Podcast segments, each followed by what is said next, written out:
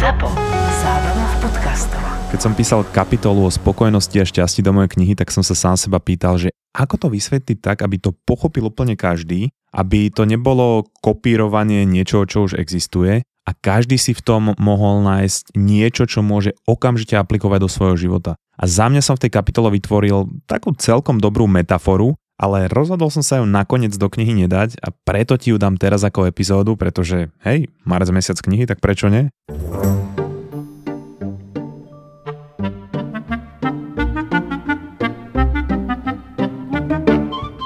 Liveka v Košiciach bola fantastická, Peťo brutálny host a Kika Kevešová tiež paráda, mali sme neuveriteľné konverzácie s našou komunitou v Košiciach, takže ďakujem všetkým, čo ste boli. Za mňa nezabudnutelný víkend, nezabudnutelný zážitok a preto sa teším, čo to zopakujeme v Banskej Bystrici na Veľkú noc 7. apríla, kde budeme mať live show s vražedným psyché o 19. v aule SZU, takže atleti z Bystrice a okolia, lístky na zapotur.sk, odkaz je aj v popise epizódy. No a teraz si predstav, že na našu zem príde nejaká mimozemská bytosť, ktorá absolútne netuší nič o našom druhu, o našej kultúre, o našich zvykoch alebo správaní. A aj keby táto bytosť vyzerala ako bežný človek, tak by nám prišla absolútne zvláštna, pretože by nevedela, ako sa má v každej situácii správať, čo má hovoriť, čo je priateľné, čo je nepriateľné. A ide tam aj o neverbálnu komunikáciu, ktorou komunikujeme niekedy viac ako slovami. Je to o tom, ako zareagujeme na niečo vtipné, ako zareagujeme na niečo smutné a tak ďalej. A toto sú veci, ktoré sa učíme celý život na základe toho, čo vidíme okolo seba a je teda jasné, že táto mimozemská bytosť by to nedokázala napodobniť za tak krátky čas. To sú tisícky rokov evolúcie a milióny informácií a spätných väzieb, ktoré príjmame od nášho okolia od malička. No a pre tú entitu môže byť zase nepochopiteľné, že si niekto dáva na raňajky rýbu v majonéze s tromi rožkami a potom to preloží termixom.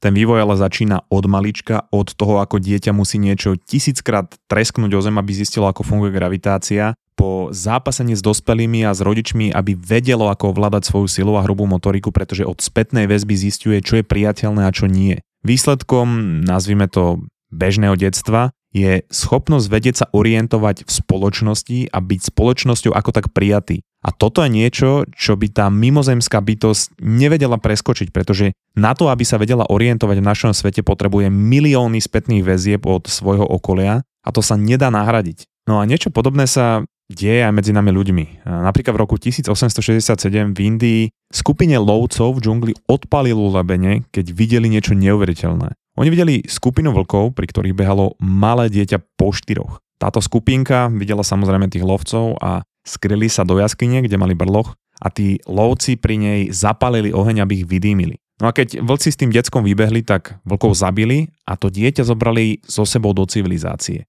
A podobných príbehov, kedy v Indii nejaké dieťa vychovalo zviera, bolo zdokumentovaných viac. A tieto detská psychológovia potom nazývali, že divoké deti. No a toto divoké dieťa alebo vlčie decko, ktoré malo 6 rokov, potom vzali do siročinca a dali mu meno Dina Sanichar. A psychológ Wayne Dennis, krásne meno, a on tieto deti v štúdii The Significance of Feral Man opísal tak, že jedli veci, ktoré by civilizovaný človek považoval za nechutné. Sanichár jedol len surové meso a brúsil si zuby o kosti. On nemal žiadnu kapacitu pre reč a komunikoval len pomocou vrčania a vytia. No a tiež bol citlivý na chlad a na teplo ako, ako zviera, ako vlk a bolo jasné, že nejaví žiadne príbuzenstvo s ľuďmi. Mal značné problémy s kráčaním po dvoch nohách a vždy preferoval chodiť po štyroch. Takže v podstate niečo ako kniha džungli až na ten happy end v knihe džungli a nejaké články, fotky, aj tú štúdiu hodím do apky Toldo a teda hovorím, že je to fakt zvláštny pohľad. A jeho celý príbeh spolu s príbehmi ďalších podobných detí rozprávam v bonusovej časti apky Toldo a na Patreone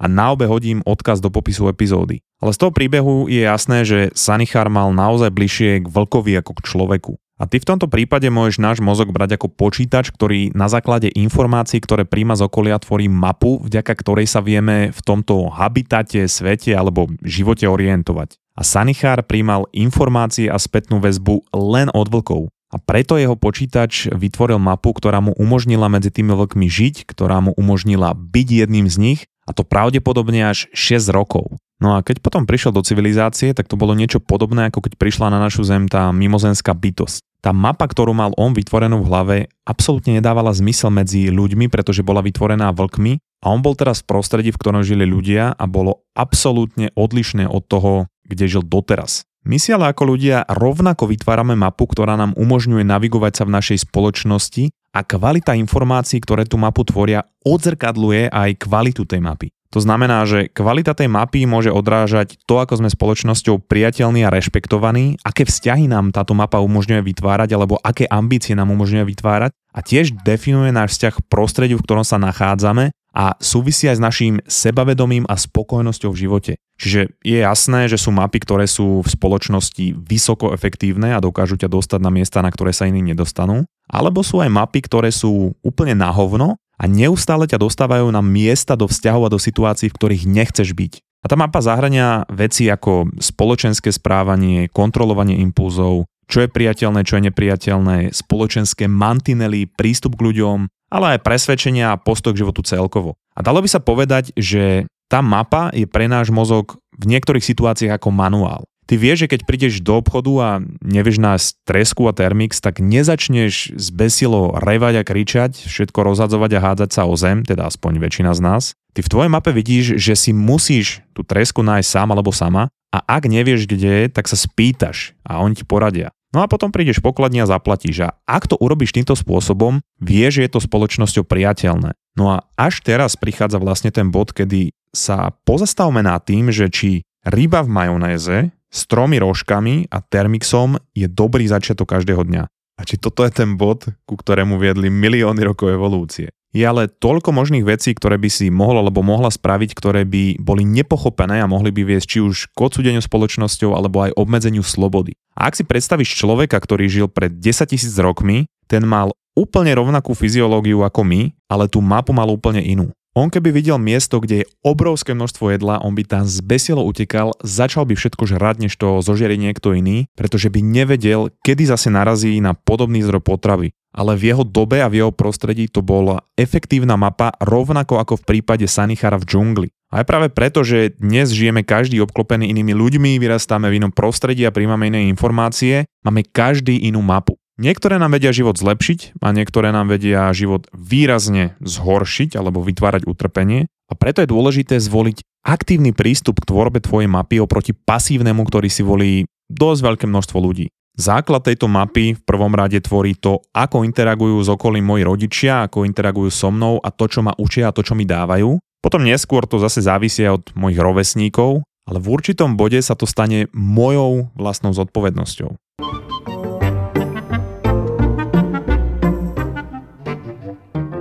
Efektivitu v robote ti môže zvýšiť káva, čierniče alebo nitroglycerínová tabletka, ale hlavne epizóda mozgovej atletiky. Najviac to ale efektivitu zvýši vtedy, keď náš podcast ťahuješ cez vymakaný optický internet. Napríklad ten, ktorý UPC ponúka pre podnikateľov už od 8 eur. A ty si ho môžeš zobrať v balíku dokonca aj s internetovou televíziou, takže odlož tú nitroglycerínovú tabletku a pozri si viac info na upc.sk lomitko business alebo odkaz v popise epizódy.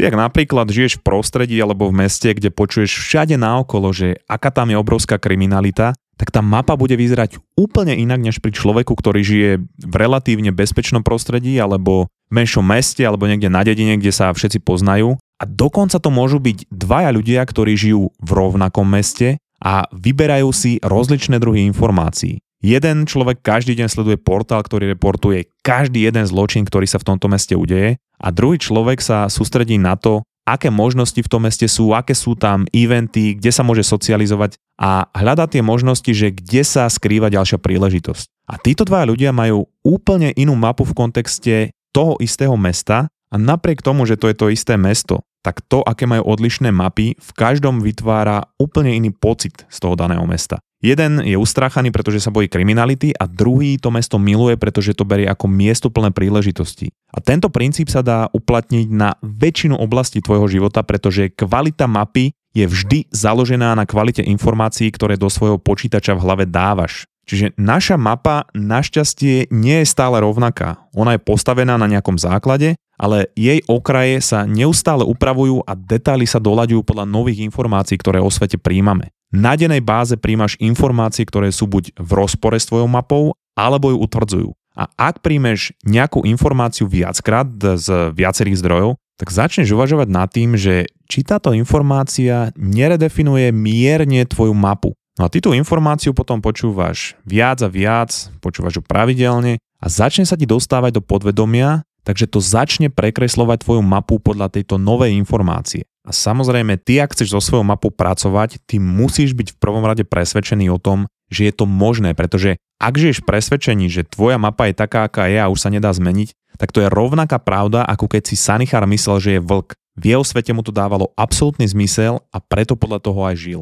Takže vždy je výhodnejšie vychádzať z toho, že tvoju mapu môžeš vždy upraviť, pretože ak máš zlú mapu a máš zlý manuál, tak to bude sabotovať tvoj život, tvoje interakcie, tvoje ambície a ciele a znamená to, že ťa tá mapa zavedie na miesta, kde buď nechceš byť, alebo ťa zavedie do vzťahov, v ktorých nechceš byť a môžeš sa častokrát v živote cítiť stratený alebo stratená, pretože tvoja mapa je na hovno. No a toto samozrejme veľmi úzko súvisí so spokojnosťou v živote a schopnosťou dosahovať nejaké svoje ciele a ambície, pretože ty ak si dáš nejaký cieľ a máš naprd mapu, tak s veľkou pravdepodobnosťou sa k tomu cieľu nedostaneš, alebo sa k nemu dostaneš, ale tá cesta bude tak príšerná, že to bude vytvárať extrémne utrpenie, alebo to v polke tej cesty vzdáš. No a ak sa bude tento proces niekoľkokrát opakovať v rôznych situáciách tvojho života, tak sa postupne môžeš stávať zatrpknutým alebo zatrpknutou a tým pádom zlá mapa vytvára zbytočné utrpenie, ktoré je možné zmeniť aktívnym prístupom a zmenou informácií. Čiže povedzme, že si uvedomíš, že máš zlú mapu a že častokrát sa cítiš zle, dostávaš sa do zlých situácií, v ktorých nechceš byť, alebo to sabotuje tvoje vzťahy. No a povedal som, že predstav si, že tvoj mozog je ako počítač a on tie informácie na tvorbu tvojej mapy čerpa z úložiska, ktoré má ale obmedzenú kapacitu. A každý deň do neho vkladáš nejaké informácie, ktoré pochádzajú z okolia alebo z rôznych zdrojov, ktoré si aj ty vyberáš. Predstav si, že to úložisko má 100 GB a 20 alebo 30 GB z toho tvorí základ mapy, ktorý je niečo ako operačný systém, teda základné informácie o svete, ktoré tam boli zakodované od nášho detstva. A zvyšok tých 70 alebo 80 GB je na tebe. Ty ich každý deň zaplníš, ten mozog si tie informácie vyberie a zakomponuje ich do tvojej mapy. Cez noc sa to úložisko plus minus vyprázdni a toto sa nejako opakuje. No a poďme sa teda pozrieť na informácie, ktorými tieto voľné gigabajty každý deň vyplňame. Pre väčšinu ľudí je napríklad nemysliteľné nepozerať spravodajstvo, pretože chcú ostať v obraze. Problém so spravodajstvom je ale to, že tam sa dostávajú len senzácie a negatívne ladené udalosti, pretože tie udržia pozornosť a vyvolajú emóciu. Sú to veci ako násilie, korupcia, vraždy, havárie a iné senzácie, ktoré sa vo svete dejú, ale je to len maličký zlomok percenta udalostí, ktoré sa vo svete dejú. A dostanú sa do správ tie veci, ktoré sa zvyčajne až tak často nedejú, inak by neboli senzáciami. Preto ak si každý deň pozrieš výber toho najhoršieho a najemočnejšieho, tak si buduješ veľmi pokrivený obraz o svete a mapa je vybudovaná na základe toho, že svet je hrozné miesto, alebo ja neviem, Slovensko je hrozné miesto. A to len na základe zopár negatívnych udalostí alebo na základe nekompetentných politikov. Ty keď ideš na prechádzku a stretneš 100 ľudí a 99 z nich ti dá krásne nádherné komplimenty na tvoju brutálnu ľadvinku z krokodilej kože a ten stý ťa nakope medzi nohy alebo ti dá otrasnú facku, tak čo povieš ako prvé, keď sa ťa doma opýtajú, že aký si mal alebo mala deň? No asi nie, že 99 ľudí ti dalo kompliment, ale že jeden človek ťa kopol medzi nohy alebo ti dal facku. No tak to funguje aj spravodajstvo a mapa vybudovaná na takomto základe sa bude odrážať na bežných konverzáciách, na to, ako sa cítiš voči svojej krajine, voči ostatným ľuďom a bude to odrazový mostík pre tvoje každodenné pocity. A väčšina ľudí začína každý deň prehľadom správ. A robia to rôzne spravodajské podcasty na každé ráno, je to prehľad toho, čo sa dialo v politike, čo sa zmenilo vo vojne a čo sa chystá, čo sa nechystá. Takže prvé gigabajty, ktorými zaplníš tvoje úložisko, sú ladené emotívne a negatívne a to, či chceš alebo nechceš, bude určovať tón celému tvojmu dňu. No a teraz si predstav, že takto vyzerá každý jeden tvoj deň niekoľko rokov po sebe. A zamysli sa nad tým, že akú mapu to bude vytvárať a aký to bude budovať tvoj postoj k životu. Na druhej strane tohoto môžu stať informácie, ktoré sú overené časom a ktoré vedia priniesť pridanú hodnotu z dlhodobého hľadiska. Príklad, namiesto raného spravodajstva a tresky s termixom si môžeš po ceste do práce pustiť audioknihu, podcast alebo čo ja viem, lekciu hebrejčiny. Môžeš sa dozvedieť nejaké informácie, ktoré ti môžu zlepšiť život a vieš ich využívať dlhodobo. Môžeš si dať do kontrastu, ja neviem, to, ako funguje dopamín A oproti tomu na druhej strane to, že sa ráno dozvie, že naša vláda je skorumpovaná, alebo, alebo aké peniaze zase kde spreneverili. Jedno ti zmení v dobrom fungovanie života do budúcnosti a druhé nedá za prvé žiadnu pridanú hodnotu a za druhé vytvorí negatívnu emóciu na začiatku dňa.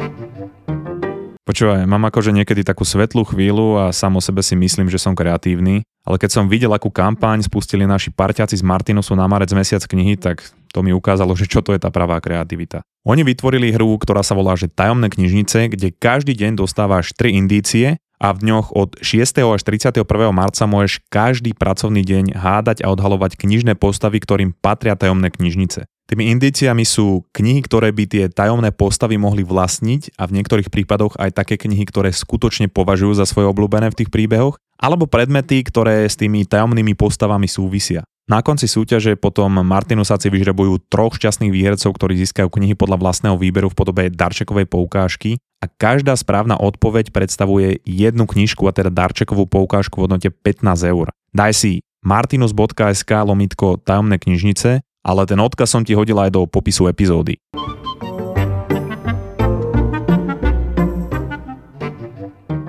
Ďalšou oblasťou príjmu informácií sú vzťahy. To znamená, že ako na teba pôsobia ľudia naokolo a ako pôsobíš ty na nich. Ty môžeš mať nejaký toxický vzťah, ktorý ti berie viac energie, než dokážeš dať a môže to byť aj partner, môže to byť blízky kamož alebo kolega, ktorý ťa neustále zahlcuje nejakými stiažnosťami, negativitou a toxickým správaním. A týchto ľudí sme si možno nevybrali, ale spoznali sme ich na základke alebo v susedstve, alebo je to vzťah, z ktorého neviem odísť. No a keď zoberiem do úvahu, že vzťahy sú jednou zo skladačiek dlhovekosti a spokojného života a je to jeden z najhlavnejších zdrojov informácií pre našu mapu a pre naše úložisko. A preto keď sú ľudia, ktorí mi zaplnia množstvo gigabajtov mojej obmedzenej pamäte negativitou, tak je treba ten vzťah redefinovať a určiť si hranicu. A ak tá hranica je pravidelne prekračovaná, tak potom je na čase si premyslieť, že či je dôležitejšia moja mapa alebo verbálna hnačka toho človeka, ktorý očividne nedokáže rešpektovať moje hranice. Ďalším obrovským zdrojom príjmu informácií do nášho úložiska je práca. Tráviš tam minimálne 8 hodín, čo je v najlepšom prípade polovica dňa. Preto je dôležité sa spýtať, že aké pocity v tebe vytvára tvoja práca aké vzťahy buduješ s kolegami a aké prostredie sa tam snažíš vytvárať. Pretože ak začneš deň negatívnym spravodajstvom, žiješ vo vzťahoch, ktoré ti zaserú celé úložisko a potom to pokračuje aj v práci, tak sa pozeráme na mapu, ktorá ťa núti pri spokojnom človeku myslieť si, že si naozaj mimozemská bytosť. A toto je ten typ mapy, kedy človek interpretuje negatívne aj to, čo sa interpretovať negatívne nedá, vytvára dramu aj tam, kde dráma nie je a vie ti dať podrobný návod v každej jednej oblasti života na to, ako sa niečo nedá. Potom nám možno večer ešte ostane zo pár gigabajtov, ktoré chceme vyplniť v úvodzovkách zmysluplne a Trávime hodiny na Instagrame, YouTube, Facebooku, TikToku alebo pozeraním porná seriálov. A väčšina z nás si myslí, že tieto drobnosti zaberajú len pár megabajtov. Ale zaberá to tak veľa našej pamäte, že každý deň končíme s plným úložiskom a to nám znižuje schopnosť žiť plnohodnotný život a absolútne nám to sabotuje našu mapu. A dokonca to spôsobuje aj to, že cez noc sa to úložisko nedokáže úplne vyčistiť a ďalší deň máme menšiu kapacitu nášho úložiska. A toto sú za mňa najväčšie chyby v príjme informácií, ktoré robíme a preto, ak chceš prekresliť svoju mapu, v prvom rade prestaň raňajkovať tresku s tromi rožkami, ktorú prekladaš termixom, urob si rozbor informácií z jednotlivých oblastí tvojho života a vyhodnoť, ktoré tvoj život dokážu zlepšovať a ktoré z teba robia mimozenskú bytosť pri spokojnom človeku. No a mám tu ešte prozbu a projekt pre našu komunitu mozgovej atletiky. Uvažili sme, že po dvoch rokoch by bolo vhodné zmeniť to naše otrasné vkusné logo, ktoré som robil ja. A preto keď si grafik alebo grafička a chceš s nami spolupracovať, skús urobiť návrh nášho nového loga mozgovej atletiky bolo by fajn, keby sme plus minus zachovali farby a aspoň vzdialene sa to podobalo na to naše terajšie logo, ale sme otvorení čomukoľvek. Návrhy posielaj na náš mail mozgova.atletika.gmail.com, je to aj v popise epizódy. Ideálne do konca marca a my vyberieme ten najlepší, budeme ho všade používať, samozrejme ti zaplatíme, urobíme promo a hľadáme grafikov aj na spoluprácu do budúcna na oblečenie a iné projekty. Ak potrebuješ viac informácií, pošli mail, dohodneme sa, Tešíme sa na návrhy. Čau. Mám teda tento predpojatý strach, že hoci čo dám najavo, emóciu alebo vytýčim si nebude nejakú hranicu, čo sa mi páči a čo sa mi nepáči, tak sa bojím, že ten partner buď sa nahnevá, alebo odíde, alebo stratí záujem a potom uh, mám z toho také všelijaké stavy v hlave, čo s nimi teraz bojujem aktuálne. Vyhorenia, úzkosti a také tie všelijaké stavy v hlave. Každý máme diagnózy nejaké. Áno. A treba o nich rozprávať. Čo mňa doviedlo k psychologovi? Ja by som to povedala. Objav ďalší originál od ZAPO. Skupinová terapia.